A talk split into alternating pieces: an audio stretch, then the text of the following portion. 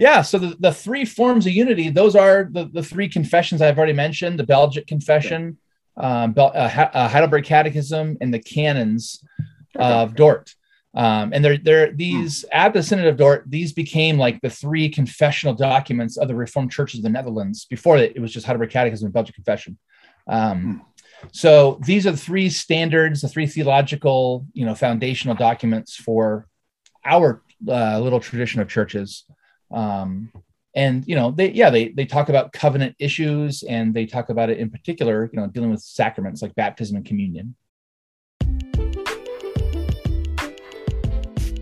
Welcome to the Guilt Grace Gratitude podcast featuring Peter Bell and Nick Fulweiler. This is a show about Christian doctrine for everyone from the historic Reformed tradition, delivered by two friends in an unscripted dialogue. Join us as we discuss how the finished work of Jesus Christ changes everything. Are you in the Orange County or Santa Ana area? We are exploring a church plant, Santa Ana Reformed, with the oversight and accountability of Oceanside URC and Reverend Danny Hyde. If you are interested or you know someone who might be interested in the area, please check out our show notes for a link to sign up for updates, our Twitter or Instagram at GuiltGracePod or Santa Ana URC for the same sign up link, or simply email us at santaanareformed at gmail.com. We begin meetings on October 28th at 6:30 p.m. at 4th Street Market in downtown Santa Ana. Now on with the episode. Hello, everyone. Yet once again, it's another day of fresh grace and mercy. This is the Guilt, Grace, Gratitude podcast, where we bridge the gap to Reformed Christian theology for your listening pleasure. Today is a promises and fulfillments episode. We're on chapter 18 in the Covenant Theology book, which is published by Crossway. It's written by Reformed Theological Seminary staff and faculty. Uh, this chapter, chapter 18, is written by Dr. Bruce Baugus, and it is on covenant theology in the Dutch Reformed tradition.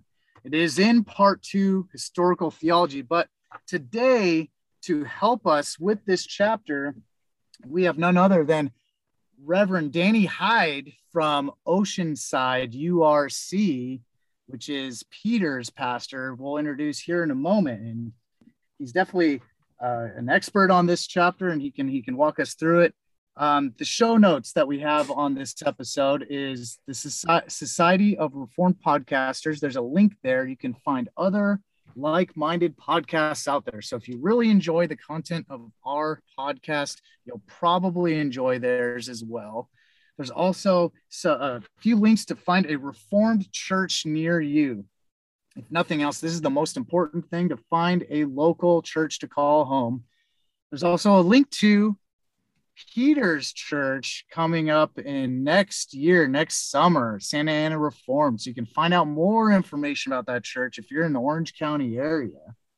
And then you can, of course, find a link to Crossway to get this book from Covenant Theology and maybe some other information about Reverend Hyde. And let's jump in and and talk to Dr. Danny. or, or soon to be Dr. Danny, right? Hopefully. Hopefully. oh my gosh. Sorry about that. no, it's fine. Yeah, as long as I can uh, persevere and have enough energy. I'll be. That's right. He's in the candidacy phase. I think you what you just submitted like your last draft or something like that. Yes, I mean I, have called it the last draft many times, and apparently right. it keeps getting resurrected. So that's right. Yeah. There we go. That's true. Well, cool. Close. Yeah. Thanks for yeah. coming on to talk about Dutch Reformed theology. And you've written a couple commentaries on this. So we figured who else better than somebody we know to go on the show? Yeah. Well, uh, yeah. Goedemiddag. Uh, good afternoon. if you're Dutch, I'm sure you know what that means. hey, that's appropriate. Kick off the episode with some Dutch. We'll just have Danny speaking Dutch the entire time. We'll have no idea what's going on, but some people might. Love it. So yeah, Peter, what this is your pastor. Like, let's open it up and have you kind of introduce the audience to him. Yeah, well, if you guys listened to an episode last year on the Reformed Church, Reformed Worship, we had Reverend Hyde talk about that. But he's the pastor of Oceanside United Reformed Church in Carlsbad, California, and he's got a couple degrees. One from the school that I go to, Westminster Seminary, California. He's an adjunct professor at a couple seminaries, writing his dissertation on John Owen. So if you want to know a little bit about John Owen, you can talk to him. But we are excited because he's, like I said, he's written a couple commentaries on this, uh, and so we're going to go through kind of, kind of on a topical level on this chapter. We'll we'll kind of dive deep at certain points. I think like a thirty thousand foot flyover with a couple touchdown points as we go through this chapter. Um, so I mean, kind of first, first overall, what what got you into kind of the Dutch Reformed Church, the Dutch Reformed tradition, um, kind of before we jump into this chapter? Um, well, uh, I'm a wild olive shoot grafted in. yeah.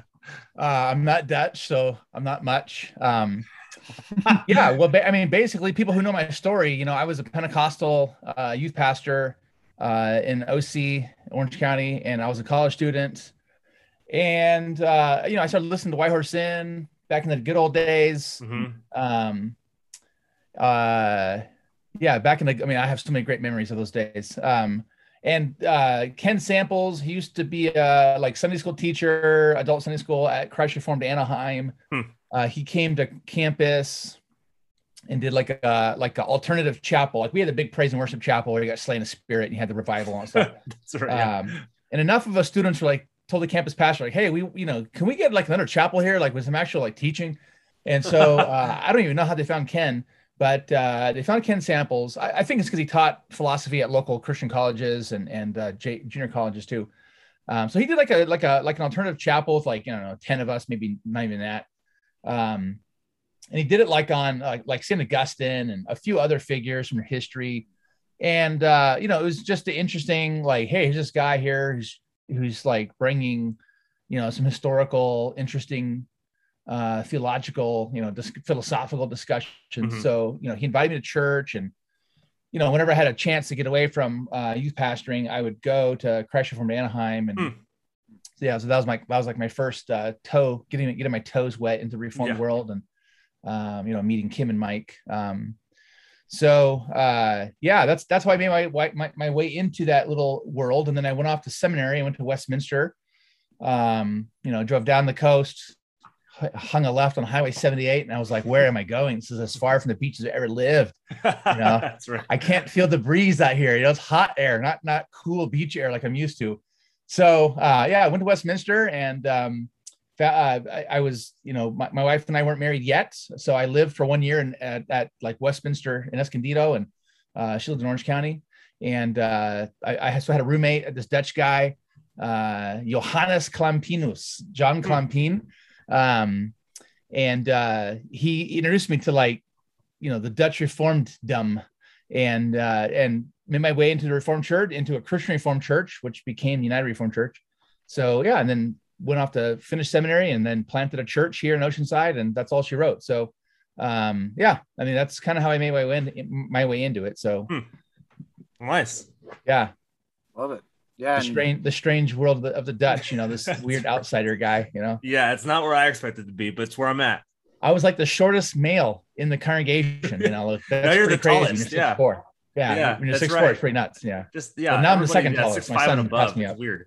Yeah, but they're all. It's because all they got like dairy and milk and all that stuff running through their bones. a lot of calcium. Yeah, a lot of calcium. like shoots. Your your church, uh, Oceanside URC, was the very first Reformed uh, service that I went to. I, yeah, I think um, yeah, that's what Peter said. I mean, I that was like, gosh, it seems like forever ago. Yeah, it was like um, it was well over a year ago. Yeah, yeah. I, mean, I don't even remember honestly. The last year and a half's in a blur. So it's probably like a year yeah. and a half, two years ago. Yeah, and then it was now like, yeah, it's probably like two years ago. Yeah, and uh, the church I'm at now is great. It's an OPC. It's in cool. uh, Dana Point area and love it. And you know my pastor. Yep. Oh yeah. Oh yeah. Yeah. So it's good stuff.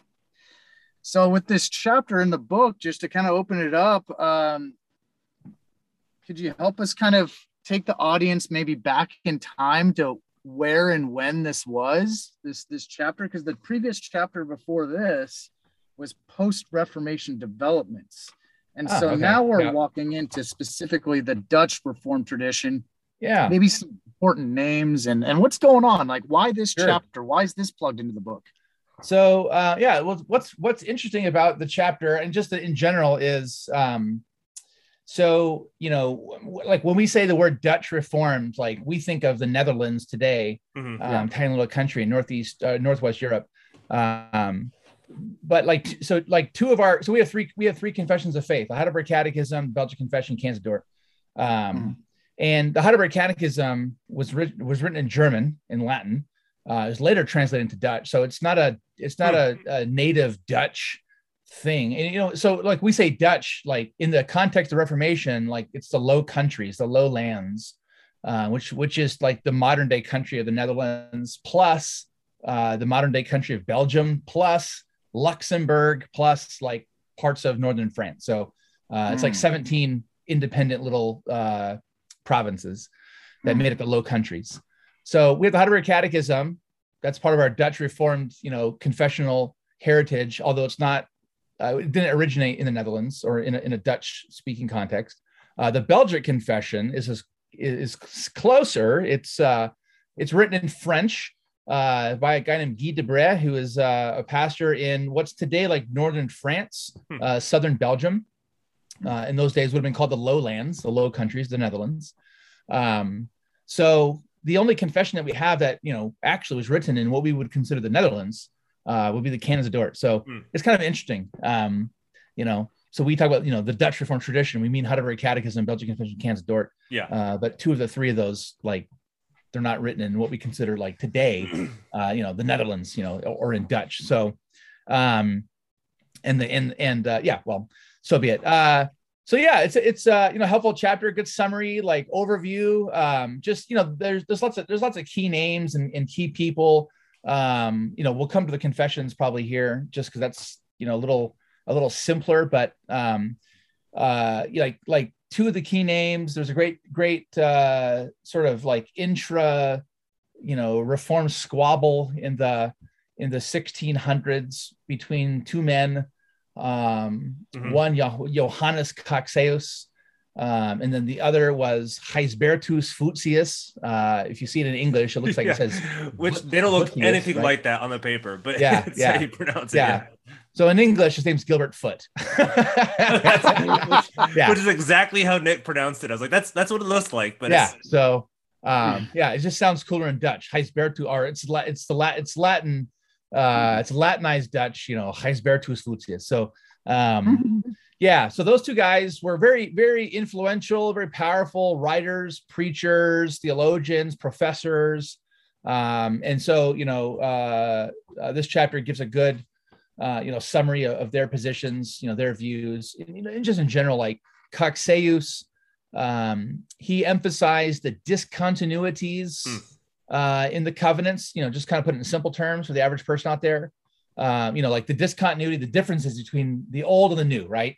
Um, whereas Voetius uh, wants to emphasize the continuities, like how things are similar, like how there's one covenant of grace. Um, so, yeah, they they both are speaking, you know, true theology. They're both talking about, you know, true concepts and you know they're exegeting scripture and trying to come through you know in, into some clarity on this. Uh, but they're just coming at the issue of covenant theology quote unquote you know from their own particular uh, from a different angle right? So one of them's looking at you know how there's one covenant, covenant of grace that's why you baptize kids right and all this stuff. Um, other one's saying like well there's a lot of discontinuities. There's like this interesting um, you know uh, distinction that cocceius brings out in um, in the book of Hebrews and also uh, in Romans, um, two different uh, uh, Greek words, um, the paresis and the aphesis, mm-hmm. Um, passing over and, uh, and, and remitting or for, forgiving. Yeah. So, you know, Cocceius says, oh, well, you know, like that's a good, helpful distinction because in the old covenant, Christ hasn't come yet. And so sins are passed over, right? Until they're remitted and forgiven when the when the cross happened. So uh, Voetius looks at that and says, like, hey, well, then that that endangers the doctrine of justification by faith alone, because you're saying that the ancient saints weren't justified mm. because if Christ doesn't come and their sins are only passed over. So, like, you can see, like, they start to get in a big, big war. Um, they're both talking about similar things. They're just coming at it from different angles and they're trying to be sensitive to like their own context and so forth. Um, so, um, yeah, I mean, it, you know, it, and I would just, you know, a person out there who wants to maybe delve in some more, um, I mean, anybody gets this book, it's massive, right? It's Yeah. like 600 something pages. So Yeah, it's if you seven like, months plow- of if you plow podcasting through on this too. thing, um, like you know, kudos to you. You've done a great job. Uh, if you want to delve into sort of like a, um, I I don't want to call it definitive, but like a like a good reform Dutch reform view of of uh, covenant theology. There's a there's a big two volume hardcover. I think it might be in paperback now that Reformation Heritage Books publishes uh, by Herman Witsius. Oh, yeah, uh, yep. and it's called The Economy of the Covenants. The Economy of the Covenants. I've got it on my shelf Yeah, somewhere here. Oh, yeah, that was one of the first reform books I'd ever read. Ah. Well, for the for those who might who might uh, you know happen to watch these, I have the old classic like blue Oh, yeah. uh, Yep. blue uh, uh, covers. Yep. So, um, yeah, Vitzius or Witsius, uh, the economy of the covenants. It's a good. Uh, he, he was sort of like a mediating figure in the Netherlands, trying to bring together like the Cocceian, Cocceius, you know, emphases and the the Voetian, Voetius emphases, uh, trying to unify the church and say, hey, you know, we're not really, you know, this is a big, you know, this is like an intramural debate. Like this is not like two different reform groups. This is, we're all the same. We're brothers. Um, let's kind of, you know, put our heads together and, and figure this out. So, um, anybody wants to delve in, in, you know, in a really deep way, like that's the, the that's kind of like the deep end, you know, Yeah. lots of Hebrew, lots of Greek, you know, lots of Latin, and you know, a lot of it's translated, but uh, helps you to understand like the flow of the, the flow of history from a Dutch, a good Dutch reformed, you know, position. So, yeah. Yeah. So it kind of, so like situating ourselves into this too. So these these are major figures, but so I know the the Synod of Dort came before some of these major figures. So like what Yeah. what's like what's the context around so like why why why do they need the synod in the Netherlands at this time? The Synod of Dort, you mean? Yeah. Yeah. Um, so yeah, I mean that's you know not it's not it's not exactly the same like discussion, but it does you know it does deal with covenant issues. Uh, but the Synod of Dort, right? That's the years 16, 18, and 19. There's been a debate in the Netherlands, but also it's a debate in England. Uh, there's a debate in Spain amongst Roman Catholics uh, on the issues of grace um, and the will. Um, you know what what you know role does you know free agency um, the power the will and so forth have uh, in context of god's grace? And so the synod of dort was trying to deal with a very particular issue um, the followers of uh, james arminius um, and you know and they had five points. So like so we call it we talk about the so-called five points of calvinism. Uh, it's, it, those are those are just responses to the five points of the remonstrance or Mhm. the or the arminian party um, those who protested. So they, they're the ones that had five points. Like we have the Heidelberg Catechism, 129 questions, Belgian Confession, 37 articles. Like we have a huge theology. Like we have a, like every topic under the sun. Um, they Yeah. summarize big their thing down to five points, right? So like Yeah. like I'm a big advocate of like we don't want to boil it down to five points. Like this is an overly simplified Hmm. like thing, right? Mhm. Um, and then what happens, you know, that gets kind of like severed from its context 400 years ago, and then all of a sudden everybody today thinks, well, if you you know if you hold to the five points of Calvinism, like you're a hardcore, like fire breathing, you know, Calvinist guy. You know, and then a guy like me, you know, who's like whose brain lives in the 16th, 17th century, you know, I'm like, you only have five points. Like, what are you talking about? You know? So, um, anyways, yeah. So there, those canons of Dort, the Synod of Dort is dealing with issue of grace and the human will, the fall, you know, the Holy Spirit's work, the death of Christ, predestination, like these big sort of theological issues that all boil down to, you know, uh, what is God's grace? How does God's grace operate Mhm. and do it? And, you know, how does God do his thing, you know, with grace? Yeah, because Hmm. Baugus talks a little bit about the the cans of Dort, and so how yeah, a little bit. is is the um so how are the canons of Dort and the synod of Dort? How are those related? Are, are they the same thing, or is Yeah. that like how does So it the- kind of yeah go into each the other? The synod right the synod is just a big meeting that- that's what a synod is a big gathering Hmm. um, at the in, in a town called dort or dordrecht in the in, in dutch um, and the canons with one n right not two n's two n's means you know it's Not not, a gun cannon, but yeah. yeah, yeah not a gun but uh theological canon like a rule of faith Yeah. um so the canons are the product of the synod of of of dort so yeah okay. yep Okay. the this chapter mentions the three forms of unity a few times. Could you yep. bring that up and how that's relevant to this? Sure. Yeah, so the, the three forms of unity, those are the, the three confessions I've already mentioned the Belgic Confession, um, Bel- uh, uh, Heidelberg Catechism, and the canons of Dort. Um, and they're, they're these hmm. at the Synod of Dort, these became like the three confessional documents of the Reformed churches of the Netherlands. Before that, it was just Heidelberg Catechism and Belgic Confession. Um, hmm. so these are the three standards, the three theological, you know, foundational documents for our uh, little tradition of churches.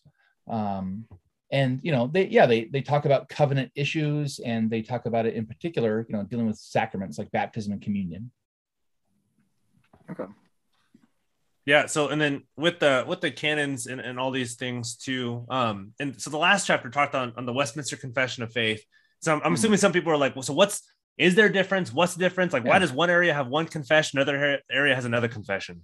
Sure. Um, you know, like people got to realize like at the time of the reformation um uh like there there was a phrase in the period of the medieval and then into the into the reformational period um that says like basically whoever ruled a region that like that's the religion of the region so whoever the ruler was that was the religion um so if your if your prince, if your king, if your emperor was you know a Roman Catholic, you were a Roman Catholic. If uh, he became a uh, you know a follower of Martin Luther, then you know you were a quote unquote Lutheran. And then you know as the Reformation spreads, if you were uh, you know a, just you know you were a Protestant, but you weren't quite a Lutheran on various various key issues, well then you're then you were Reformed. Um, so that's going on in the background and so every like little prince and principality and and region and you know group of uh, you know sort of national group we don't think not, there's no nationalism back then but every like regional area has its own ruler and its own and its own sort of theological persuasion so um, every area then protestant wrote their own confession of faith hmm. because you know they're testifying it's not just like they're saying hey we have our own peculiarity of doctrine here in like you know Zurich, you know the Swiss lands of Zurich, or you know over here in Basel, Switzerland, or in Strasbourg. You know we have our own like cool theological insights. No, they were trying to testify. It was a way of that's what a confession was. It was a public statement to the king, uh, to the Holy Roman Emperor, to the Pope, to the world. Like this is what we believe. Hmm. Um, and if you read through the Reformed confessions, and there are hundreds of them, uh, you'll see like there are there's so much unanimity. It's not even funny. Like they're all emphasizing the same things. Mm Sure, there are little idiosyncratic things here and there, but uh, and that's why some like the, the three forms of unity, and then say like the Westminster Standards, like they become kind of like the the main groups of confessions uh, because they're they're very biblical, they're very like they're very succinct, they're very powerful, like they just have a good quality to them. Um, and they and they're used by more than just like those national churches like they get spread across you know europe and through missionary work um, and they become like adopted uh, by others. So yeah, like if you read the Westminster Standards and Three Forms Unity, you'll see like obviously there's like you know there's like a ton of unanimity.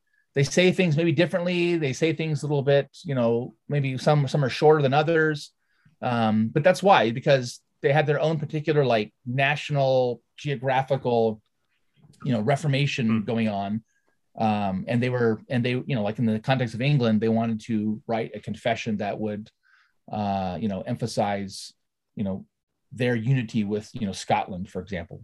Gotcha. Yep. So, so here's a few names in here. I don't know if we mentioned yet that uh, that maybe you could shed some light on for the audience. Uh, Bavinck, Vos, and Berkhof are mentioned on page 398. Whether they are uh, directly attached to the Dutch Reformed kind of tradition or uh, just are involved some way. Could you maybe shed some light on those individuals? Uh, yeah, I mean, with names like Bavinck, uh, Vos, and Berkhof, uh, you're definitely Dutch, that's for sure. Um, yeah, yeah. So yeah, these are like you know th- these are key figures in uh, 20th century, um, you know, reformational thought. Yeah. Um, Herman Bavinck, um, uh, was a professor at um, at my university. I've got a rock in my sweatshirt today. My Yep, university. There it is. I think you can see it in, in the Yep, camera. yeah. My Vrije Universiteit Amsterdam sweatshirt. Yeah, he was professor at Free University of Amsterdam. Uh, obviously, people know him now because his trans works have been translated, and they're being there's even more works being Yep. translated by him. Uh, Geerhardus Vos is an American. I mean, he's a Dutch guy, but he's American, Dutch American. Grew up in a Christian Reformed church and ended up in the OPC. Uh, taught at Princeton.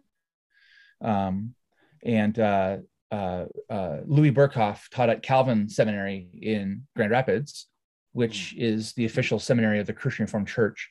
Um, it's one of the one of the the two like main historic Dutch Reformed churches Hmm. uh, in the U.S. And uh, you know, I like to tell, tell people if you have a hard time reading, uh, or if you're not if you're not a big reader and you look at Herman Bavinck's four volume Reformed Dogmatics, uh, I just tell people get the one volume summary, which is uh, which is Louis Berkhof. So Yep, Berkhof basically summarizes uh, for an American Dutch Reformed context, uh, Herman Bavinck. Yeah, we're going through the what was the wonderful works of God at uh at Oceanside too. Yeah, yeah. I mean, yeah. So Bavinck. Bavinck has his own like summary of it, but uh, yeah, Berkhof's like a little more like a systematic theological. You know, Yeah. it's a little simpler. It's like a little more structured. Yep. Okay. And then this um this I mean if I'm pronouncing it right for those who maybe have heard of it the the, the Dere Reformatia. Um so what like what is that and what like why is that in in in Dutch Reformed theology? Yep, yep. Uh, yeah, the Nadere Reformatie. Um, it just means uh, a further Reformation. And so um, it's basically like to put it in simple terms, it's like the Dutch version of, of English Puritanism. Hmm.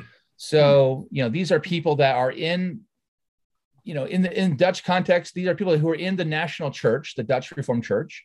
Uh, just like over in in in England, uh, Puritans were those within the English Church, the Church of England, um, and so they they desired, um, as time goes on, and you know a whole nation is quote unquote reformed, um, and the best estimates that we have from our best scholars say that at the height of the Dutch Reformed Church, um, like thirty percent of the nation was actually church going. Hmm. So you know, um, you know, anybody that you know wants to make make Amsterdam great again or whatever, you know, um, don't forget like the height, thirty percent, right? So, and then you know, people people like say, you know, like yeah, there's a lot of like bad stuff that comes out of like like like uh, like colonialism is a bad is bad, right? There's a lot of bad stuff that comes out of Europe. Mhm. Um, but a lot of times, you know, it gets overly simplified as like, oh, well, the Dutch Reformed Church colonized X, Y, and Z. Well, you know, the Dutch Reformed Church sent required preachers to go on ships across the world um, to have some like, you know, to some sanctifying effect on sailors. yeah, exactly. The Um, sailor's so yeah, they I need, mean, they it's a big preachers. mess. It's a it's a big mess. So thirty percent of the population, uh, you know, is is like church going, and so th- those preachers, theologians, and people, they they want to see their their nation like continue on in the Reformation. They want to see people people converted. They want to see, um, you know, they, they want to see the magistrate, the civil government, you know, local and pro- provincial and national. They want to see them guided by uh, by the word of God. Right. This is the time where the church and state worked hand in hand um, you know they, they want to see seminaries teaching you know weeding out bad guys Hmm. you know weeding out bad students um, who aren't converted so that sounds weird to us Mhm, but yeah. they what what they want to see is the reformation continue they don't want to see it just like calcify they want to see it continue and people's lives are changed Hmm. so yeah that's why be, that's why it would be considered sort of like the dutch puritanism Okay. yep so it's kind of reforming the church from within Yeah, and in the end of the chapter, under conclusion, it does say that uh, Dutch Reformed theologians tackled common and sometimes ancient philosophical, exegetical, and theological questions. Um, so, did they did they bring something to the table? The other reformers before them and during them in other parts of the continent weren't really doing that. Really, was a unique impact for the church. Um, I guess I mean I, I would I, I guess I'm always leery of like overemphasizing uh um like particular you know like insights or you know some like particular like so it, it like if you would talk to some of my friends in the netherlands uh, mm-hmm. and you would say like oh this great chapter on you know dutch reformed covenant theology they would be like what's dutch reformed? You mm, know Okay. like because they would say like there's nothing novel about our tradition. Like we're we're catholic. Like we're mm. in a small c. Like we're christians. We're reformed. Yeah. like we're part of an international movement. We're not so we i think i think we kind of like romanticize sometimes you know like their own thing. So um yeah, i mean you know these theologians like like like uh like Cocceius is trying to wrestle with the scriptural like in hebrews. Like it sounds like there's a big difference between the old and new covenants. And so he's trying to wrestle with that you know and uh these two different these two different greek uh terms that are that, that are used for passing over sins or remitting sins. So uh yeah there's like there's insights. Um so I guess the way you got to think about it is, uh, you know, there's confessional unity from the beginning of the Reformation to the end. I mean, until today, there's gen- generally speaking confessional unity. Um, and but as time goes on, like, you know, uh, the reformers in the 1500s, you know, they're starting they're starting to like learn Greek, right? They're starting to learn Hebrew. They're starting to like get all these manuscripts from from the East, and they're getting you know professors coming over. Like this is like the like, you know in the, in the Renaissance period, right? Um, as Constantinople falls uh, in 1486, like a lot of scholars from the East come west, right? And so Mhm. they're bringing their manuscripts with them. And all of a sudden, like the Western church is no longer just reading Latin Bibles, they're reading Hebrew and Greek Bibles. Mhm. Um, but then you got to imagine 100 years later, like Calvin dies in 1564, like 100 years later, the middle of the 1600s, uh, now they have even more manuscripts. All of a sudden, they're Hmm. they're they're discovering like, you know, they're they're writing their own Hebrew and Greek grammars. Hmm. They're no longer relying upon like uh, you know translations of translations. Now they have the originals, you know, um, and th- they're reading manuscripts, and the students have been trained for 100 years in how to read texts. Hmm. So there's just much more like new. I wouldn't say like there's great burst of insights. It's just there's more nuance. Hmm. There's more like tools. Like you know, I have my shelves behind me. I mean, I have so I have so many tools uh, at my disposal that John Calvin didn't have. Hmm. Right.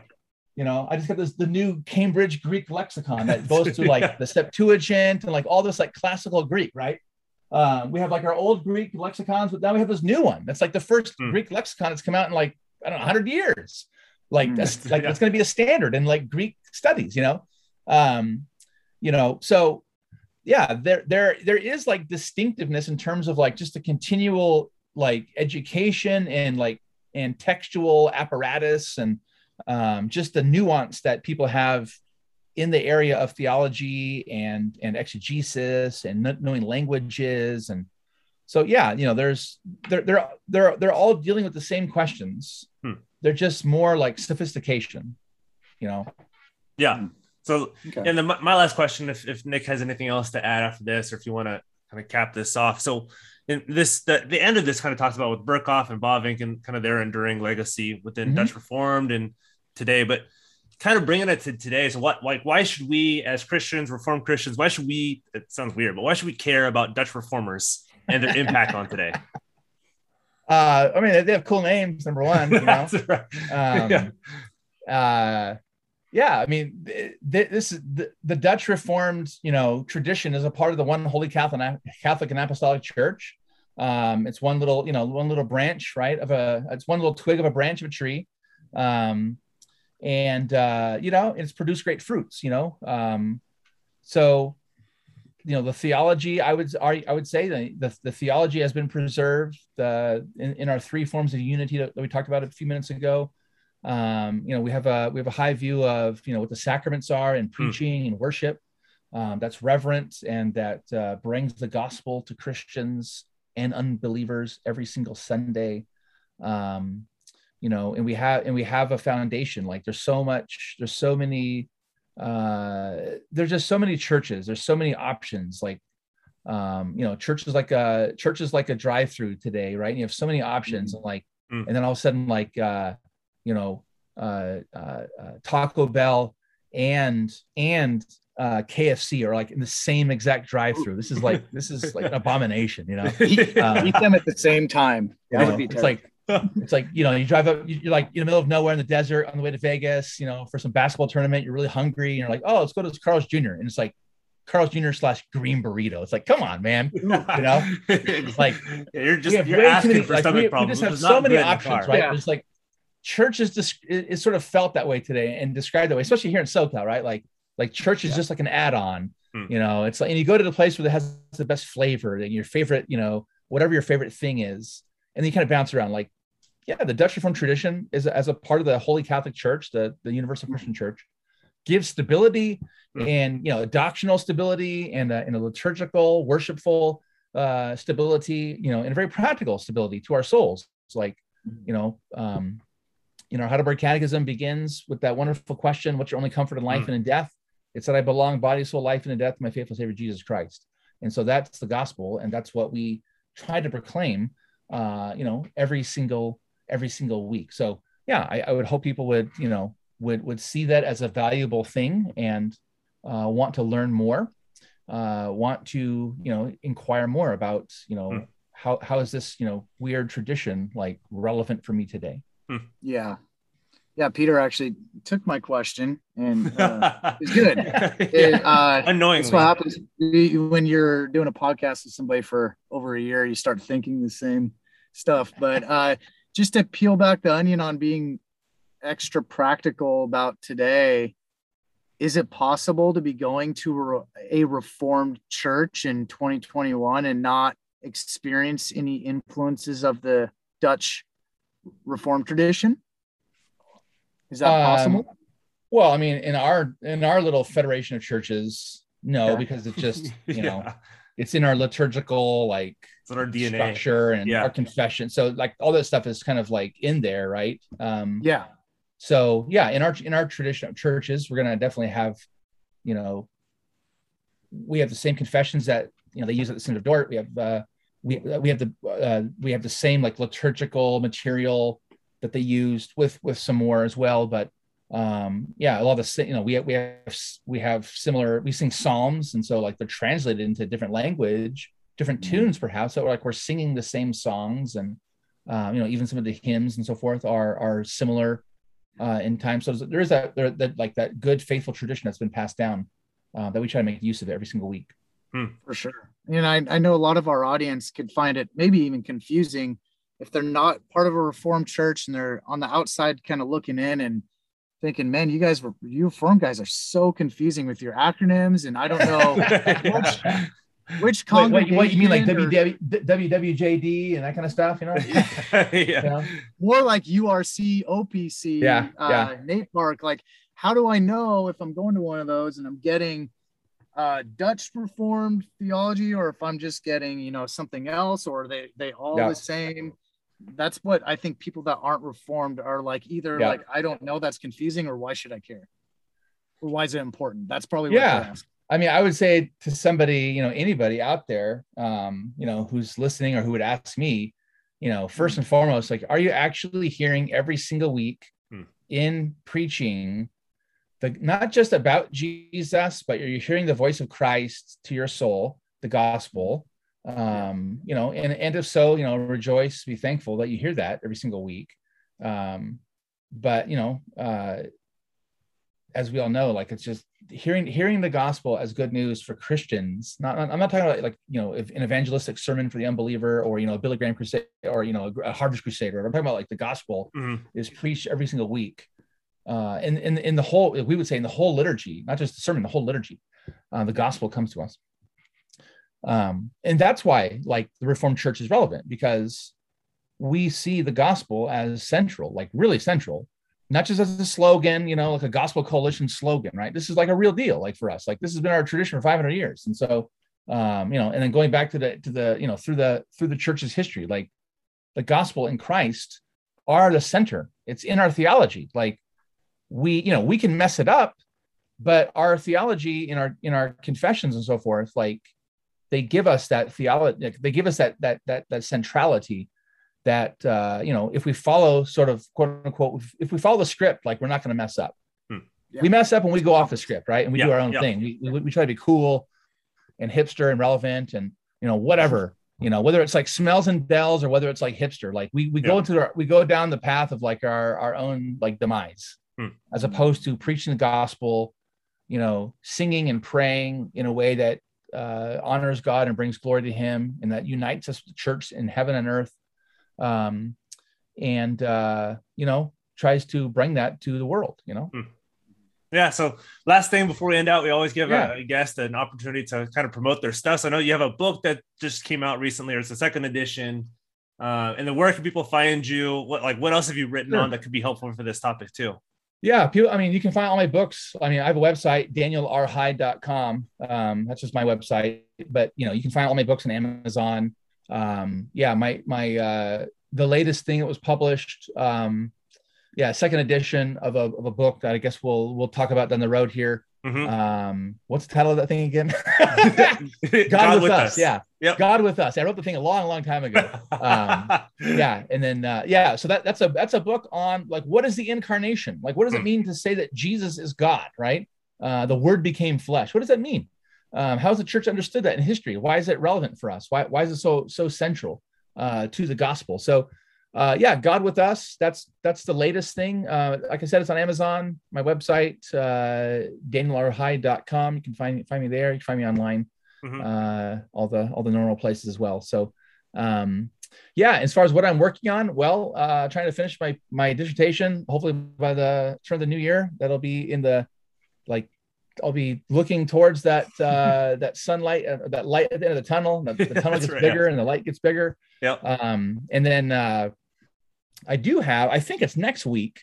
Uh, maybe you guys can promote this for me when I when I when it comes out. But uh, I have a little three part series that's going to be published uh, on Table Talk magazine, like their online Hmm. uh, Table Talk online. I think it's just Table Talk magazine This is the website.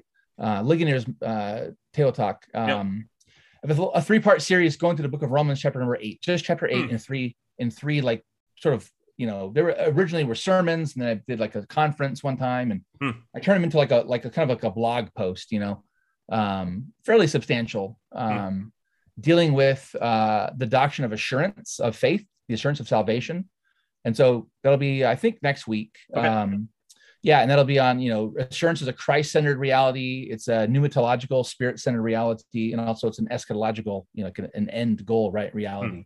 So those are my three articles coming out next week for Ligonier Table Talk. So yeah. Nice. Yeah. And you guys will you guys will see this uh the we haven't recorded yet, but you guys will see the book um published in the uh the episode sometime in December.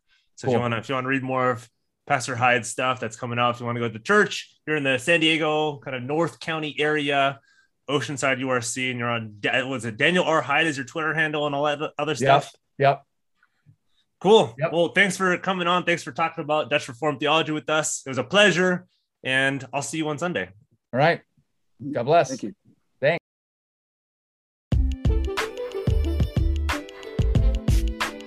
Hey guys, we hope you enjoyed that episode of our podcast, Guilt, Grace, Gratitude. And we, uh, as we've said before, we are bridging the gap to Reformed Christian theology for your listening pleasure. So we would like to make sure this is enjoyed by others around the world. And how to best do that is rate and review us on iTunes.